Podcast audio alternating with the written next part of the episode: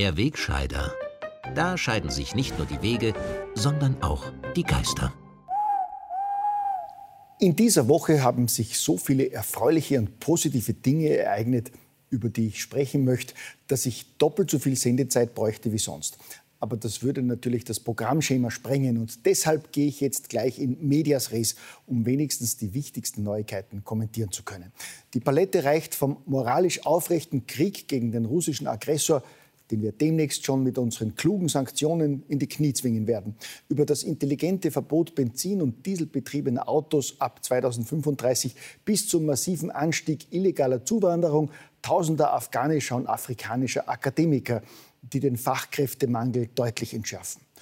Und während die üblichen Schwurbler in den sozialen Netzwerken wehleidig über die explodierende Teuerungswelle und eine lächerliche Inflation von 8,7 Prozent im Juni jammern, sorgen meine Kolleginnen bei den Mainstream-Medien pflichtbewusst dafür, dass den Menschen die Angst vor einem gefährlichen Killer-Virus nicht verloren geht. Wie wichtig das ist, sieht man ja gerade jetzt, wo unverständlicherweise die türkis-grüne Regierung beim Corona-Management schwächelt und die Maßnahmen unverantwortlich lockert. Selbst der grüne Gesundheitsminister verrät nach und nach das Panikerbe seiner beiden Vorgänger, schafft die Impfpflicht ab und weigert sich bislang noch, die wunderbare Maskenpflicht endlich wieder zu verordnen. Gott sei Dank spielt das Corona-Panikorchester aus Staatsfunk und übrigen Systemmedien seit Tagen wieder die hysterische Symphonie und versucht mit nichtssagenden Testzahlen die Bevölkerung aufs Neue in Angst und Schrecken zu versetzen, obwohl das Virus, wie von Schwurbler-Wissenschaftlern schon vor zwei Jahren vorausgesagt, de facto zu einem Schnupfenerreger mutiert ist und die Intensivstationen Gottlob leer bleiben. Ein besonderes Lob möchte ich an dieser Stelle auch jenen Beamten aus der zweiten und dritten Reihe aussprechen, die weiterhin die Interessen des Impfkartells verteidigen, obwohl die erste Reihe schwächelt.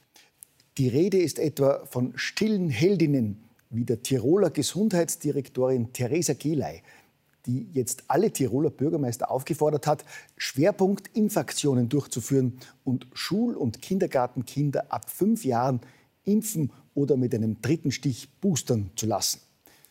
Das verstehe ich. Zumal wir ja wissen, dass vor allem Kinder besonders gefährdet sind, vom Omikron-Virus hinweggerafft zu werden und Nebenwirkungen praktisch hundertprozentig auszuschließen sind.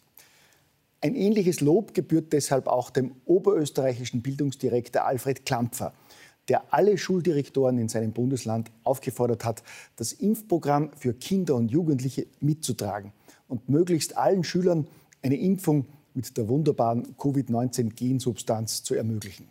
Auch der Herr Bildungsdirektor weist darauf hin, dass die Impfung für alle Kinder ab fünf Jahren empfohlen wird und dass die Impfstoffe sicher und hocheffektiv sind. Ich finde ja nicht zuletzt diese freiwillige Haftungsübernahme des Mannes mutig. Da brauchen die Anwälte im Falle von Impfschäden nicht lange zu recherchieren. Wobei Impfschäden aber bekanntlich ohnehin zu 100 Prozent ausgeschlossen werden können. Noch standhafter ist auch in dieser Frage einmal mehr der Wiener Gesundheitsstadtrat Peter Hacker, der jetzt plant, die Impfstraßen endlich auch für Kleinkinder und Babys ab sechs Monaten zu öffnen. Dass es dabei Impfskeptikern die Haare aufstellt, ist dem bekannt bescheidenen Politiker herzlich egal. Er findet die Impfung für Kinder unter fünf gescheit und notwendig. Zumal er ja auch weiß, dass die Nachfrage bei angstgestörten Eltern gerade in Wien immens groß ist. Und das Schöne daran ist, dass sich die kleinen Putzerl nicht wehren können, wenn ihnen ihre hysterischen Erziehungsberechtigten die völlig unbedenkliche Gensubstanz spritzen lassen. Gell? Bleibt noch die erfreuliche Meldung, dass der altruistische Impfhersteller Pfizer für seine neuen Covid-Impfstoffe gerne eine Zulassung ohne vorherige klinische Studien an Menschen hätte. Und das Corona-Rätsel warum das Impfweltmeisterland Taiwan trotz 73 Prozent geboosterten und einer durchgehenden Maskenpflicht seit eineinhalb Jahren eine der höchsten Covid-Sterblichkeitsraten der Welt hat. Damit aber jetzt endgültig zu erfreulichen Rätseln aus anderen Themenbereichen. Sowohl in Österreich als auch in Deutschland fragen sich ja Millionen von Putin-Verstehern, Schwurblern und sonstigen Bürgern, die noch selber denken, seit Wochen, warum sich die verhaltensauffälligen Kasperlfiguren, die hier wie dort derzeit Regierungsämter begleiten, vor den Karren von Waffenindustrie, NATO und anderen Kriegstreibern spannen lassen, mit hirnrissigen Sanktionen die eigene Wirtschaft ruinieren und zig Millionen Bürger in Arbeitslosigkeit und Armut treiben, während die russischen Exporte und der Rubel kontinuierlich steigen und die russische Armee im Gegensatz zu den täglichen Propagandaberichten in unseren Mainstream-Medien unbeirrt Landgewinne verzeichnet. Und tatsächlich ist es ein veritables Rätsel, warum die abgehobenen Laiendarsteller in Wiener und Berliner Regierungsbüros allen Ernstes glauben, dass ihnen irgendein mündiger Bürger diese Schwachsinnspropaganda noch abnimmt. Gut, ich habe jetzt von mündigen Bürgern gesprochen, die noch selber denken können und wollen.